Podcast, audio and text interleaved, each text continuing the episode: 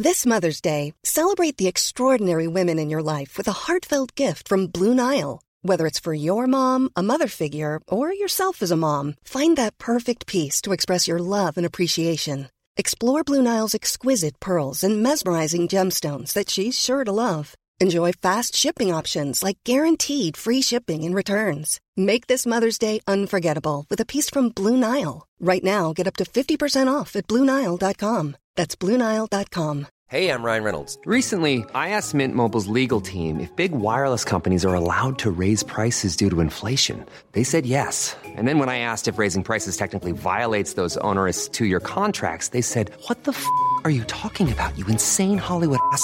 F- So to recap, we're cutting the price of Mint Unlimited from $30 a month to just $15 a month. Give it a try at mintmobile.com slash switch. $45 upfront for three months plus taxes and fees. Promo rate for new customers for limited time. Unlimited more than 40 gigabytes per month. Slows. Full terms at mintmobile.com.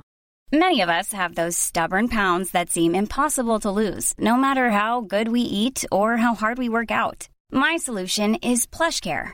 PlushCare is a leading telehealth provider with doctors who are there for you day and night to partner with you in your weight loss journey. They can prescribe FDA-approved weight loss medications like Wegovy and Zepbound for those who qualify. Plus, they accept most insurance plans. To get started, visit plushcare.com slash weight loss. That's plushcare.com slash weight loss. Hello and welcome to radio. I'm your host, Ray Weaver. And as I mentioned in the last broadcast, I'm traveling and I'm away from all of my uh, home recording equipment using a, a podcast microphone, they call it. So the quality might be a little different. And because these shows are different, I'm foregoing theme music and all that stuff. I might sing a song or two here and there, but mostly it's just going to be me talking about my travels and rambles through my parents' home, my father's house, and my mother's house, my childhood home, and my home later on in life as well, as I move things out, find things, unfortunately, throw some things away, donate a lot to the church and different groups, because we're going to sell the old place. Nothing like this is easy. And I've heard from so many people as I started this broadcast and started this uh, trip, sharing some of the stuff on social media and stuff that um, that they've done it, and it's never easy, and it's not. In fact, it's one of the hardest things I've ever had to do. I'm actually staying in the old house alone right now while I do all of this, missing the sounds of my mother or my father rattling around in the house, missing my mom sitting there with me for breakfast. And uh, it's just me here. It's cold here in, in Maryland right now. And this old joint was always drafty and always chilly in the winter. And amazingly enough, really hot in the summer. So so it's a little cold, and I wake up in the morning, make myself a cup of coffee, make myself some breakfast, and uh, I tell you, man, I hear things. I'm sitting here with my cell phone right next to me, recording into it, reading from it. There are no phones hooked up here, no TV, no cable, no internet. All of that stuff has been been let go to save some money, and um, I'm hearing a telephone ringing somewhere. I'm not making it up, man. I'm hearing a telephone way off in the distance, and I walk all around the house and try to figure out where it's coming from. But it seems to be coming from everywhere and nowhere. I mean, I hear it, but you'd think I was crazy, so I won't talk about that. I was talking about my dad's uh, workshop the other day. Actually, I didn't talk about it here. I posted some pictures of it on social media, and my dad's workshop was an old shed. And the shed, the shed itself was the back of a truck, like an old container truck, a big one, a big truck. It wasn't a building, it was literally the, the back end of the truck that he had hauled up into the yard and uh, still had the big metal doors that the back end of a truck has. And, and that was his shed. He put everything in there. He had wood out there, tools, you name it. My dad had it out there, and he worked out there too. He worked out there, Had a little workmate bench, a couple of other bench, a vise, all kinds of stuff out there. I found out today, I don't know why, but when I showed pictures, three, four people asked me if they could have my dad's old iron vise. I mean, I didn't realize that these were such a sought after item, but there's a little bit of a debate going on over who's going to get it. So I'm cleaning out the shed, finding his old tools, pieces of wood, finding decades worth of old band equipment of my own, cables and old microphone stands, broken down pieces of stuff all piled in there. Stuff that he had in there because they had an above ground swimming pool. So hoses, pieces of an old pump, it's all in there.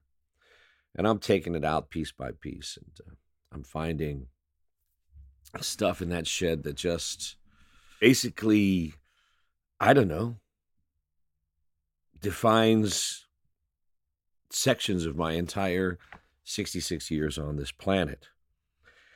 I mean, it's time really to clean up these things. My sisters are helping.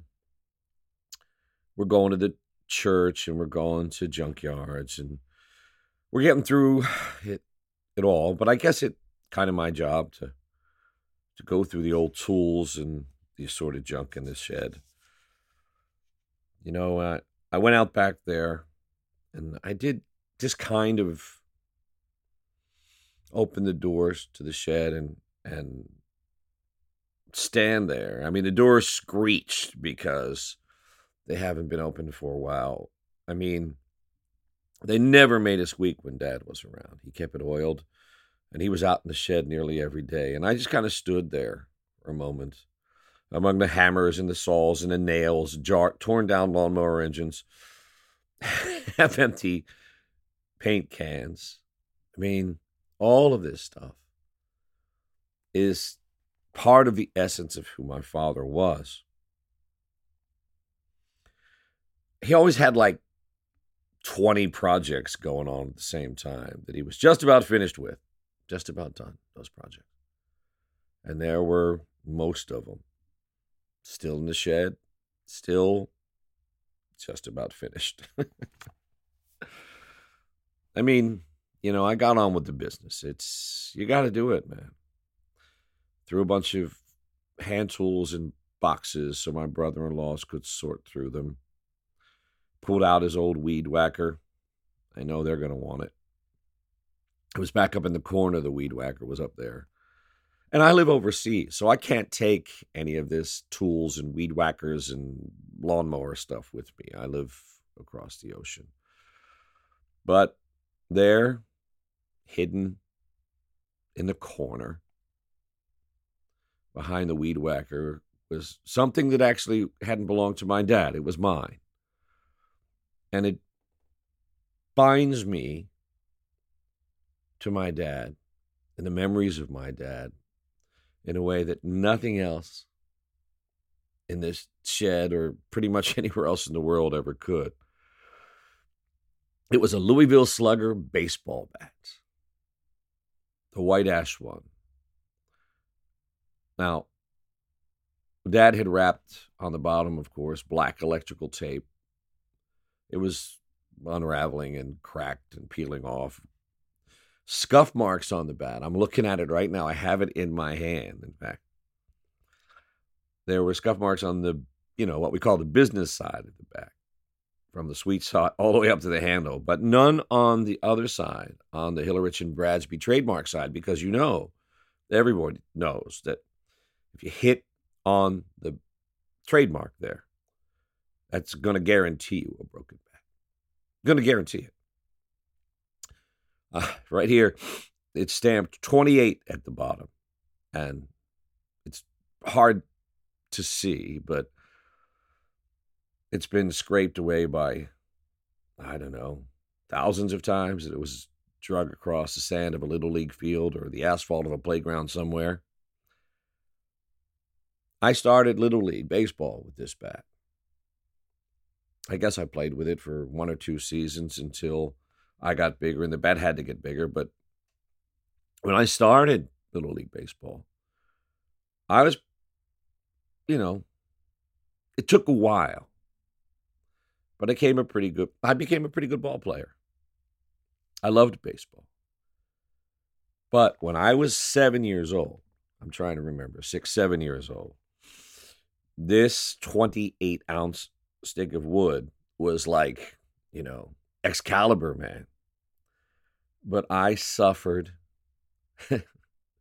from the most terrible curse that can afflict a small boy.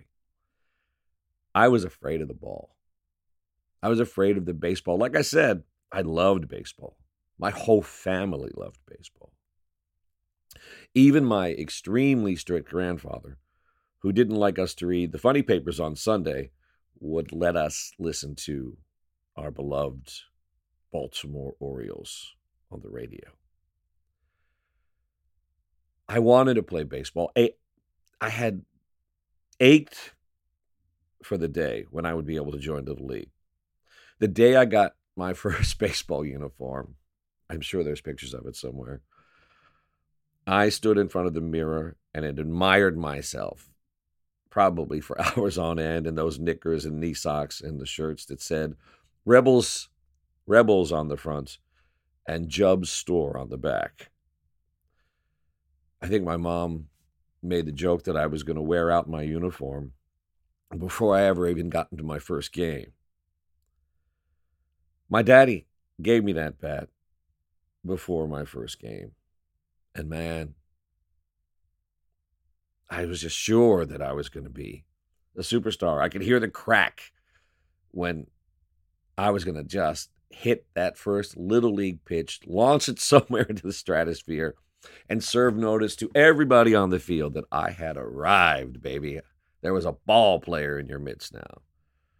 Because I'd always been a pretty solid sandlot baseball player. But I think it was some trick of my November birthday that I wasn't playing Little League with kids my own age. My birthday was was late in the year. So I wound up moving into the bottom of the age group above mine. And I was playing ball with boys that were two, three old, years older than me. And these guys, you know, there's a big difference between seven and 10 years old when you're a kid, right? These guys were playing hard. They pitched hard, really hard. Some of them could even throw the beginnings of a uh, early stage embryonic curveball. Unfortunately, not with much accuracy. And I think that was part of the problem. I mean, I, you know, I could hit. I did fine as long as the coach was just tossing fat ones at the plate during batting practice. But when the game started, it was a different story. I went from being one of the best hitters around my neighborhood to just cowering at the plate until three strikes were called. I mean, sometimes I hesitate to admit it because I'm not like proud of it even now. It's funny.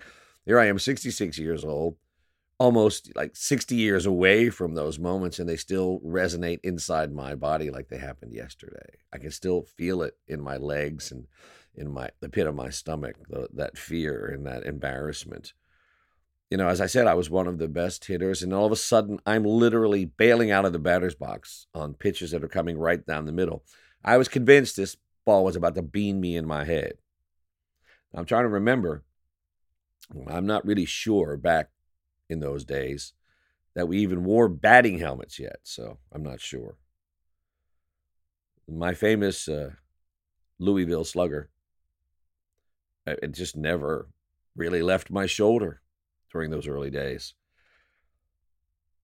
I began to suffer the ultimate boyhood indignity of outfielders moving in and yelling, easy out, easy out. They, you know, they weren't afraid of me. Whenever I stepped up to the plate, they moved in and just kind of played in the grass or whatever. Every game, every game, I would sit in the back of the car, fight back the tears that I'm actually fighting back right now. And dad was always cool. He'd smile into the rear view mirror and say, Don't worry. Don't worry. You'll get it next time. You'll get them next time. It's going to be fine. But inside, I knew it just wasn't true. I was afraid of the ball. I started to hate baseball. I wanted to quit. I wanted to quit playing this game that I had loved and still love my whole life. I'm trying to remember what day of the week it was. Maybe a Thursday. Let's say it was a Thursday. I don't know. Dad came home from work and he was tired, of course. My dad had a hard job. He worked for GM in the electromotive division, moving very large pieces of train engines around, working on them. Armature winder, wrapping, I don't even know how many feet of wire around big metal generators. And it was hard work. When he came from work, he was tired, my dad was. But he, here he was. What, what did we decide Thursday? Here, we, Thursday evening after work, 4.30, 5 o'clock in the afternoon. Last thing I would have expected at that moment was for him to say, grab your baseball bat and your glove. I was like, okay. I never pa- passed up a chance for to play catch with my dad or whatever. So he says, grab your bat and your glove, and we go out in the backyard and uh, toss the ball around a little bit. Like I said, no big deal. We did it all the time. And so, dad, you know, my dad was a taciturn man. He not a big talker, very quiet, unless he was working on something around the house. And then he taught us an entirely new vocabulary and the entire neighborhood. But that's another story. But he was a very quiet man. He said, so, how's it going at the plate? And I'm like, What do you mean? How's it going? You know how it's going. I stink. Dad, no, you don't stink. You're actually a good hitter. You're just afraid of the baseball. Man. I was outraged. I am not. I am not afraid of the baseball, Dad. Yes, you are. Raymond. And that's okay.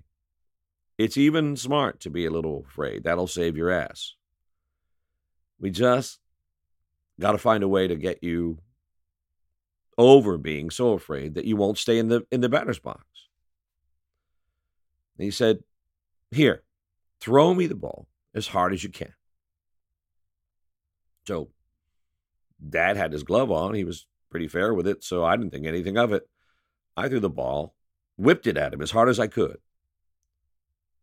He dropped his glove, quickly stood up, and let the ball hit him right in the chest.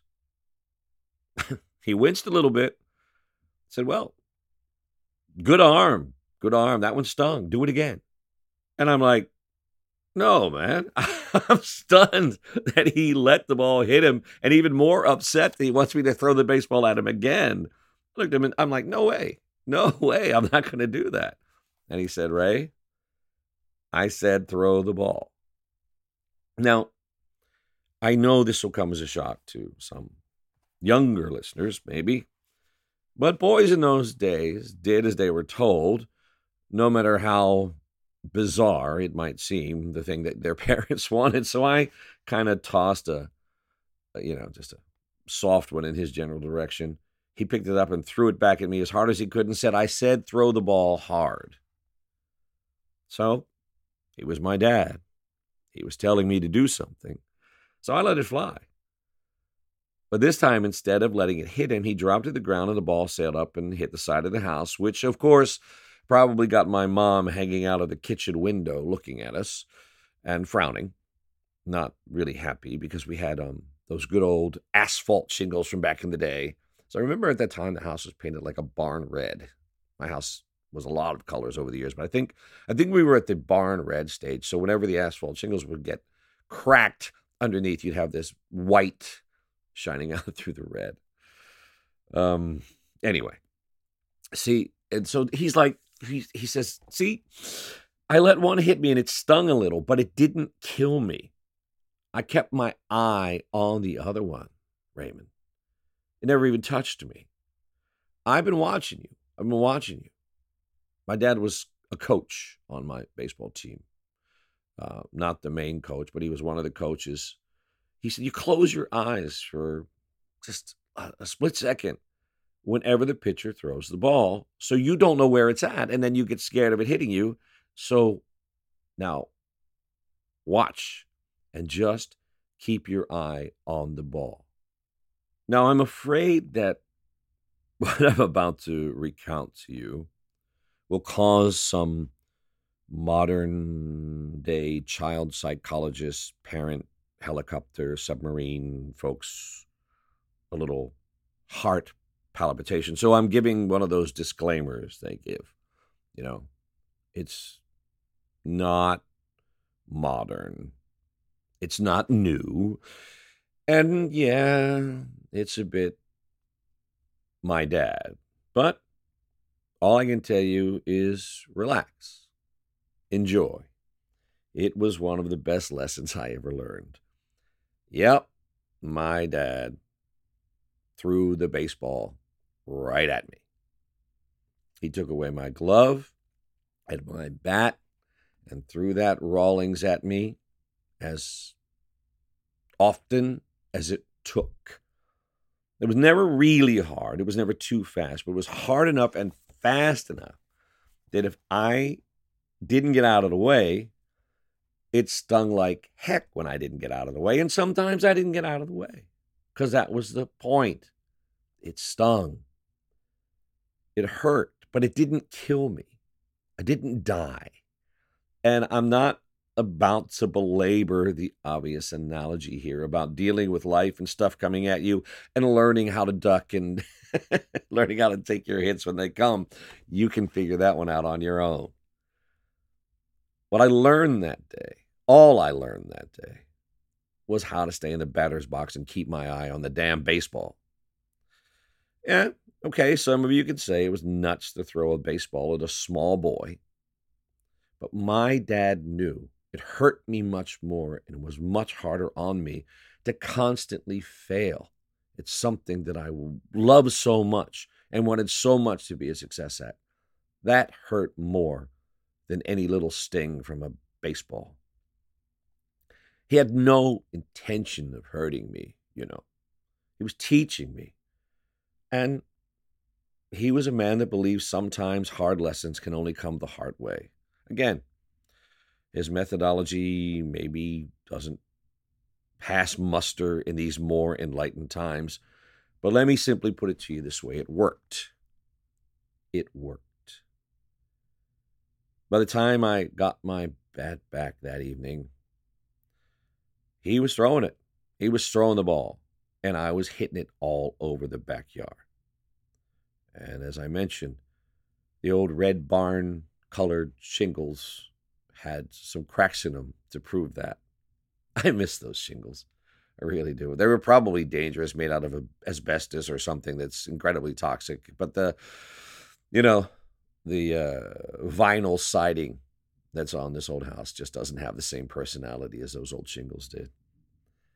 So, back to baseball and all things baseball. And this little bat right here. I think I want to remember it this way. I don't know, but I want to remember that at the very next game, on the very first pitch, I swung and I launched that ball. Now, it didn't quite make it into the stratosphere, man, but it probably just went over the second baseman's head by about an inch. But when all of the dust cleared, I was standing on first base. I had hit a single.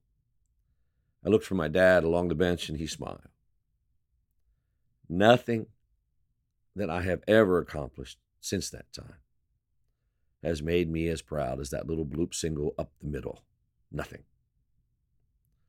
So I have to finish cleaning out all of this stuff and and I also have to finish up giving the tools and whatever to my brother-in-laws, but more importantly, I have to figure out how the hell I'm going to take a 28 inch baseball bat back to Denmark because it's going.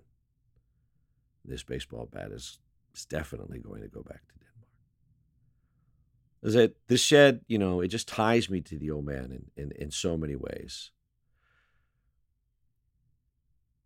he was a he was a working man, and as such, we sometimes didn't have a lot of money, you know, for repairs and we had to fix things and we had to keep them going until they probably should have been long hauled off to the nearest junkyard. But he found a way to make make things work and never much worried about whether we had the exact tools or not because you know we did i remember I had a problem with my car, the 1968 Chevrolet station wagon. It was well past its uh, shelf life by the time I got it in 74, 75. It had been road hard and put up wet by my my father's brothers. But I bought it from my uncle. It was my first car. And um, I brought it home. I love being at this old house, man. I love being. We're sitting the house sits it's the end lot it sits on the edge of the of the waterfront it's not waterfront property it's what they euphemistically call water view property i think i've explained before that if it's fall all the leaves have fallen and you turn your head exactly the right direction you can get a glimpse of the cove down there about a quarter of a mile away but it's water view property and um, so it sits on the edge of, of a local woods here, the, the, the wooded area. It's the last house on the street. And um, so I got this car from my uncle. I don't remember what I paid for it. It wasn't much, but it was back in 73, 74. My very first car. I paid, let's say 500 bucks for it. I don't know. And um, I think I know it's definitely paid, and I paid it in installments. I paid it like monthly to help, to pay it off. My uncle was helping me out, so I brought it home. Man, I was just I had a car, and not only that, I'm a musician. I have a car. It's a station wagon. I can put gear in there. On road trips, I can put a little mattress back there. It was heaven. I had a car, so I bring it home, and like I said, we're at the end of our little street. There's only three houses on our little street down here, and we're on the edge of the little woods, little forest there. And it's a little, say 12, 20% downhill grade into the little forest behind the house here. So I pulled up and parked in front of the house. We didn't have a driveway. I was parked in front of the house. I come inside. I get on the phone because I know again, it's hard to explain to some of the younger people, but there was no such thing as cell phones or car phones. If you wanted to talk on the phone, you actually had to use something that hung on a wall or sat on a table. It's bizarre, I know, but there you go. I come in the house, and our phone hung on the dining room wall, long cord, my mom loved her long phone cord, man. And I get on the phone, and more than likely, I don't remember, but more than likely, I'm calling my girlfriend at the time and telling her, hey, babe, I got a car. I have a car. And I was like, man, king of the world. So I'm talking to her on the phone, and we're talking about making plans, what we're going to do on the weekend now that I have a car. No gas money, but I have a car. And I hear this kind of strange whooshing, crashing sound. It's kind of hard to describe. It wasn't really like a crash. It's more like a whoosh and a a rustle, a very loud rustle, like an elephant in Africa charging out of the bush or whatever. Not that I've ever heard that, but give you some context if you've seen it in a movie. So I had no idea what it was. And I looked out the dining room window to the street, and my car was gone. My car was gone. My car that I had just got was not there. It was no longer in the spot where I had left the car a scant three, five minutes ago. So I don't even know if I hung up the phone, but I know I jumped off the phone, ran out the door, thinking someone had stolen my damn car. So I'm looking up the street, you know, looking up our little hill there, our little grade, because if someone stole the car, they were certainly going to drive out that way. They were going to drive up the road, not to the end there where we lived, because there was a woods down there and they can't get out that way. So I'm looking up and I can't see any sign of anything or anybody. There are no neighbors out and about to tell me whether someone just took off with my beautiful 1968 Chevrolet station wagon. I'm, I'm just totally baffled. It's gone. My car is gone. And then for some reason, I turned my head and looked toward the woods. And there, at the bottom of the ravine, about maybe 100 yards, maybe further, 200 yards down at the bottom of the ravine that fell off after our property line, in the stream at the bottom of the ravine, sat my 1968 Chevrolet station wagon. Now, there was a little path, a tiny path that all of us kids had made crossing through the woods there, going over to the other side of the neighborhood. The, the neighborhoods were separated. We lived in Magothy Beach. The one on the other side of the ravine and the little wood patch here was called Chelsea Beach. And we had, of course, friends on both sides. So there was a little path, maybe, I want to say, three, five feet wide dirt path worn by sneakers and bikes and kids. And we used to go through that path. But that's it. It was a path maybe that wide. On either side of that path were trees, some relatively decent sized trees as well. My car had somehow managed to miss every one of those trees and follow all the way down to the bottom of the ravine and it was now sitting in the stream. I have no idea to this day what law of physics was broken to get that car all the way down the bottom of that hill. Now, and mind you, without a scratch on it. Not that it would have been too obvious because there were already a lot of scratches on it, but not from this particular misadventure. But there I am. I'm standing at the top of the hill. My car is sitting at the bottom of the hill. And I'm like, what in the hell am I going to do? So, of course, I go down and I try to back it out. And it was sitting in a stream, about six inches of water, muddy bottom. So, of course, all I did was sink the car further into the stream. The car was embedded into the stream bed. I mean, I think I might have got it like six inches, maybe a foot out of the stream but the back wheels were just sinking further and further and further and further into the mud. So I'm baffled. Hmm. so I go over to my uncle's house next door. He lived next door. My dad had sold his brother some of the property that we owned down here for nothing because he was his brother.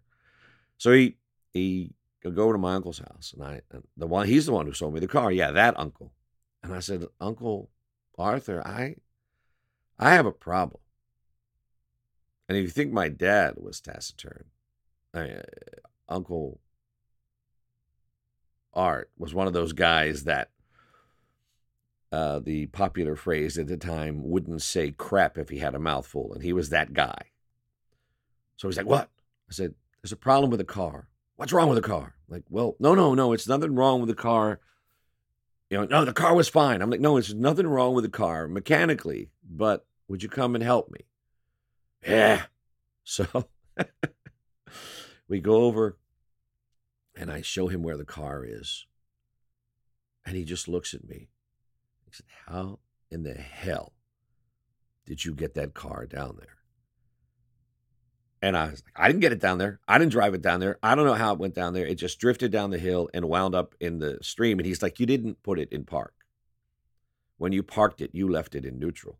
You did not put that car in park. And of course, I, I lied and said, Oh, yes, I did. I did. But I didn't. First thing I noticed when I got down to the car to try to back it out of there is that I had not put it in park. It was sitting in neutral. I was a new driver, okay? Give me a break. So here it is. It's buried in the mud. My uncle gets his work truck. He tries to pull it out with me, you know, backing it out, you know, bang, just pushing uh, in reverse as hard as I can. And he get no. We got ropes, we got chains, we got pulleys, we got nothing. Nothing. It took a professional wrecker and a professional to get that car out of there. And we got it out, and I paid for it. Dad paid for it. I don't remember. Dad was just amazed that I could do something quite this uh, dumb. So we get it out. I bring it up in the backyard. I wash the mud off, get it nice and clean, and there you go. Like I said, no outward signs of damage. None. So I just started driving the car. Started driving the car and never really thought much about it. It was a funny story to tell people. people just thought it was hysterical. I'd show them where it went in, and I'm driving around, and then after a certain amount of time, this little clacking noise starts to develop. Just a little clacking sound.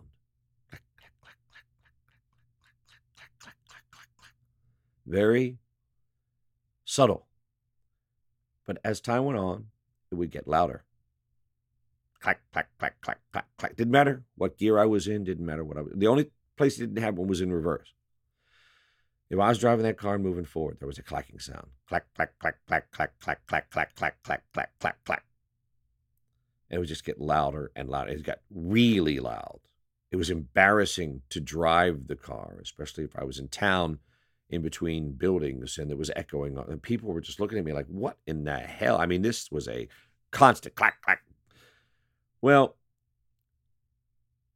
it turned out that the misadventure actually had in some way shifted the transmission and the motor mounts and all of that undercarriage stuff just enough that the actual functioning of driving the car was causing the flywheel that translates the information from the shifter to the engine caused the flywheel to crack.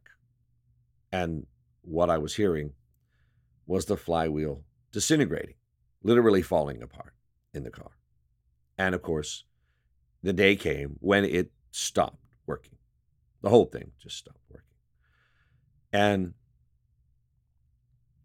we didn't know what was wrong, my dad and I. We didn't know. No one, it, but we figured because the car ground when I tried to put it in gear after the flywheel had completely disintegrated itself.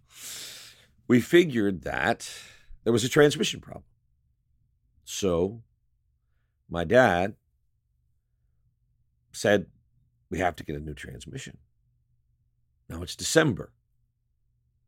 It's December. It's holiday season. I have a broken down car. I have a broken down car. Broken down car in holiday season means no Christmas parties, no mistletoe, no girlfriend, no nothing. I'm freaking. I got no money for a transmission at this point. I just, you know, broke. And uh, dad says, Well, we'll go get you a transmission at the junkyard. I'm sure we can find one. And um, we'll pick it up. And that'll be your Christmas present. And I'm like, a, Chris, a transmission for Christmas. And I, man, I jumped at it. I'm like, yeah, great, great. You know, that that's going to be awesome. Uh, well, we didn't use the phrase awesome back then, and I'm actually quite ashamed I just used it right now. But anyway, it'll be great. So we um we go to the junkyard. My dad haggles a decent price for whatever the transmission. I don't know what he got it for. I never asked. It was my Christmas present, remember? Old, oily, nasty transmission. And that's my Christmas present. And now that, you know, he's bringing it home in his truck. he says, Well, we'll put it in today. We'll put it into this afternoon. I was like, Dad, it's Christmas Eve. He said, That's right. I'm off work. I've got the time today. That's the deal. Take it or leave it. So I took it. so we pulled up in the backyard with we got my station wagon up there. It's already sitting back there amongst all of the other cars that were sitting back there. And it's sitting there and uh, it's cold. And we have to get this old transmission out and then put the new transmission in. Now, remember, the problem wasn't with the transmission, it was with the flywheel on the transmission. Fortunately, the transmission that we, we got came with a, fly, a new flywheel. So we dropped the old transmission, which was a relatively simple process. You know, you get in there, it's four, eight bolts, and you. Uh, now, remember, this is my dad we're talking about here. We have no lifts, we have no jacks, we have nothing under the car. He's not going to stop doing a job simply because he doesn't have the right tools. That just doesn't make any sense. He's going to get the job done. He's a busy man. There's stuff on TV he has to watch. So we uh we just drop the old transmission, you know, risking life and limb because it's literally going to fall down once the drive shaft is taken off. It's literally going to fall down on the ground. And uh, that's exactly what happens. Take the bolts off, make sure, boom, dropped cold Maryland ground, December, colder than your wife's feet and your back. Man, it was cold. And I'm laying down there. He's laying down there. Get it down. Now, like I said, relatively simple process assisted by gravity. Now we got to get the new transmission up to where we can bolt it in. And of course, during this whole process, we pieces of the old flywheel are just literally falling out chunks of metal, big ones, small ones. And he's like, ah, gosh. You know, the flywheel is busted up. So that means there are shards of metal throughout the entire system. This adds an extra layer of making sure everything's cleaned out, making sure all the pieces of metal are out of the pan. Just a whole extra level of fun and frolic in 27 degree Maryland weather. But we go through all of that. We realize it was a flywheel problem, and we probably have a good transmission here. More on that in another story. So, because believe me, once the old man realizes he's got a good transmission, he's not throwing it away. It's not going anywhere. And um, so now we have to get the new transmission and flywheel up to where it needs to be. And again, no jacks, no lifts, nothing like equipment that would make this a job that anyone could do. We had nothing. So, but we did have, well, we didn't have nothing. We had the old transmission and we had a two by four and we had some books. Now, let me explain this to you. My dad says to me, he says, Ray, go get me those A and P encyclopedias that we have in the shed. And I'm like, what? Go, go get the books. that Those that that set of A and P supermarket. You know, used to be used to be able to go to the supermarket, and if you bought enough groceries or got enough stamps or something, I don't remember what, you could get a volume of an A&P encyclopedia. Maybe Encyclopedia Britannica made it. I don't I don't know who made it, but there it was. And he said, "So go get me uh, the books." And I'm like, "Dad, why do we need books to put in a transmission?" And he's like, "Just do what I ask you to do." And as I mentioned earlier, boys in those days did what their dads asked them to do. So I went out to the shed and I got the found the box that had I don't know 10, 12 A&P encyclopedias in there, you know, A to C or you know, uh, devil to uh, elephant, however they were marked. Red, as I remember, the leatherette bound books. I brought them over to him. And now you have to kind of picture this in your mind. My uh, particular role in this job, whether I chose to accept it or not, was to lie on the ground while my dad, using the aforementioned piece of lumber and the old transmission, which we had rode over to the side of the car by this time, as sort of a fulcrum, he lifted the new transmission little by little using the the board, the two by four, as a lever, the old transmission as his point there. He would lift it up ever so slightly by leaning on it, and I would, underneath the car, slide one of the encyclopedia volumes in underneath of the new transmission. yeah, that's exactly what we did. Inch by inch, laborious lift by laborious lift.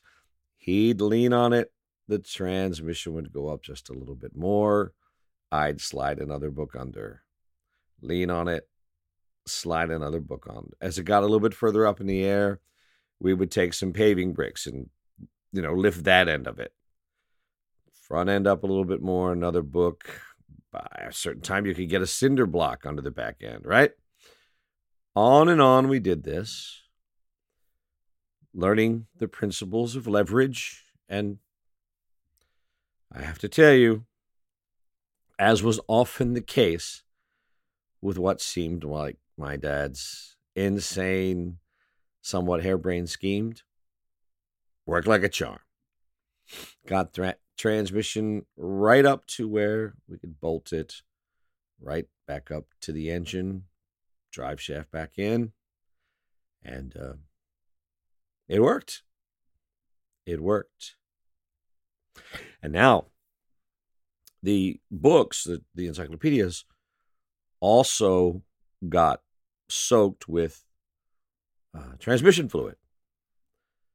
And my dad, again, being the kind of guy who didn't waste anything, we used those transmission fluid soaked books in the wood stove as some sort of fire starter thing pretty much all winter long. Now, we, of course, live in more enlightened times now, and you don't burn things like that in a wood stove inside a home where toxic fumes can escape. You just don't. You just don't do that. You know, uh, fumes escaping all over the place. I'm sure we all suffered some sort of ill effects from it. But these were different times. We were not wealthy people, and my dad just didn't waste things.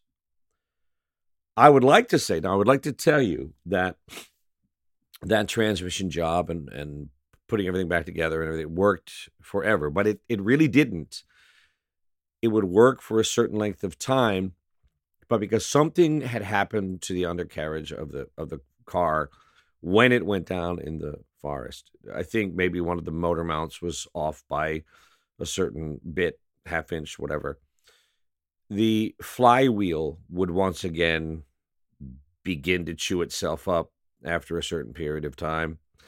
And uh, once I started hearing that that telltale tap tap tap tap tap tap tap tap tap, uh, some months, maybe a year down the road, I knew what it was this time, and I knew that I did not want to go through that experience again. So I junked the car, somehow or another, bought another one, actually was working, had a job and could sign a car loan. And so I got a used piece of something. But I loved that old station wagon. That station wagon, when it was running, carried me a lot of places. And, you know, we started to get eight track tapes and cassette decks and everything in our cars by this time. And you could for the first time pick your own music. You know, you could pick your own music. You weren't at the mercy of what they were playing on the radio or whatever DJ had in the mind. You know, you you you could pick your own stuff, and that was pretty pretty heady stuff. Uh, that was amazing, really. That was wow. You mean if I want to hear, uh, I don't know, "Take It Easy" by the Eagles or an old Beatles tune, all I have to have is an eight track or a cassette of that song, and I can play it whenever I want to. I can make mixtapes of my own stuff. Pretty wonderful times, if I do say so myself. But now you do remember, I know some of you do remember eight track tapes. Weren't they just a lovely format to listen to music on? You know, even though they were called eight tracks, you had four tracks and the songs would be loaded on in such a way that the tracks would change and often change in the middle of a song to go into the next track and then the next track and the next track. And if they got old enough, you know, they would start to bleed over. So you could hear the main song you were listening to playing while somewhere in the distance a ghost of some song on the next track or the track after that would start playing as well. Absolutely zero fidelity, but it was liberating. And I don't know about where where you lived, but wow, wow. Some local guys in our area, they figured out how to bootleg these things because there were for a while eight track recording machines where you could literally record eight tracks. And some local guys were definitely bootlegging the the, the popular stuff of the day, and they were uh, bootlegging live stuff. So I had a rather interesting collection of eight track material until I switched over to cassettes, which were of marginal better quality you could get a lot more music on a cassette. And the fun part about a cassette is when you played it those two or three times that it played all the way through, and then you know you try to get it out of the car deck, and it would come streaming out like Christmas ribbon, and there was basically nothing you'd do to rescue that except maybe cut it off and try to fix it. Now I actually, because I was in radio, had a little bit of experience at splicing tape, so I could kind of splice my tapes back together and make them last a little bit longer than the average cassette. And the thing that ties everything up to what we're doing here is that as I go through my parents' house, I'm finding boxes and boxes and boxes of old cassettes. Cassettes from my old bands, of course, pre recorded cassettes of country music, rock music, Boston, the Eagles, Black Sabbath, Grand Funk Railroad, Bob Dylan. They're all here, boxes and boxes of them. Uh, there's an entire two box set filled of about 12 cassettes in each box of live Bruce Springsteen stuff from the early parts of his career. And as I said, I honestly don't know what I'm going to do with all of this stuff. I have no idea. I'm thinking that while I'm here, I'm going to go find somebody with a cassette player, you know, maybe a old stereo cassette machine, and at the very least, play a lot of the band music and songwriting demos and stuff that I have here, the box of that, and play those into my computer and at least preserve that music. I mean, I would hate to just take and dump it it would it would just destroy me to just dump this large part of my life that my mom bless her heart who was my biggest fan saved so much of it she saved posters from just about every show we ever gave pictures tickets handbills old band cards i found the band card from my very very first band from back mid 60s. The band was called Light Rain. Light Rain was the name of the band. The card says Light Rain Folk Blues. And it has the, the name of my partner, John, and myself, and our phone numbers. That was our very first visit card, our very first band card. And the thing about it was, I made that band card in school in my print shop class. And I think it may be the only living example of that that is out there. And the funny thing was, Light Rain never played a gig because there were two people in the band. John played drums and sang, and I played guitar. That was the band. And uh, we never had a gig. I, I, think we practiced in my mother's kitchen or right here in, in, in this back porch where, I, where I'm sitting recording all of this, maybe five, six times, maybe more. And then I made the band card as my school project, and that was pretty much the history of Light Rain. Ah, but what a band it was. we we did a pretty good version. Well, see, the name of the band, of course, was Light Rain. So we did a lot of songs about rain. Have you ever seen the rain by Creedence Clearwater Revival? Rhythm of the Falling Rain. Our sets were heavy on songs that referenced rain because we thought that that was a a good gimmick. Boys and bands. It was a thing. I'm recording this on February 9th, which is an amazingly important day in my life. Because on February 9th, back in 1964, that was the first time that I saw the Beatles on the Ed Sullivan Show. The Beatles introduced on the Ed Sullivan Show to all of America that night. We were with my parents over visiting some of their friends, and they had children about our age, myself and my two sisters. They had uh, two girls, three girls that were roughly in the same age group, and we wanted to see this. We wanted to see it. It had been the talk of the town. People were talking about it on the radio, and people were like, Ed Sullivan is going to be playing this group that's so crazily popular in Europe. And the Beatles, you know, you could see the film footage on the news of them landing, I guess, in New York and uh, the plane and the girls screaming up against the fence. And it was just uh, traffic being blocked outside their hotel. So we were anticipating this. My the people that were in my age group of eight, nine, ten years old. So we we we gathered around the little black and white TV. Ed Sullivan on probably Topo Gigio and other plate spinners or something. And then there they were. There they were.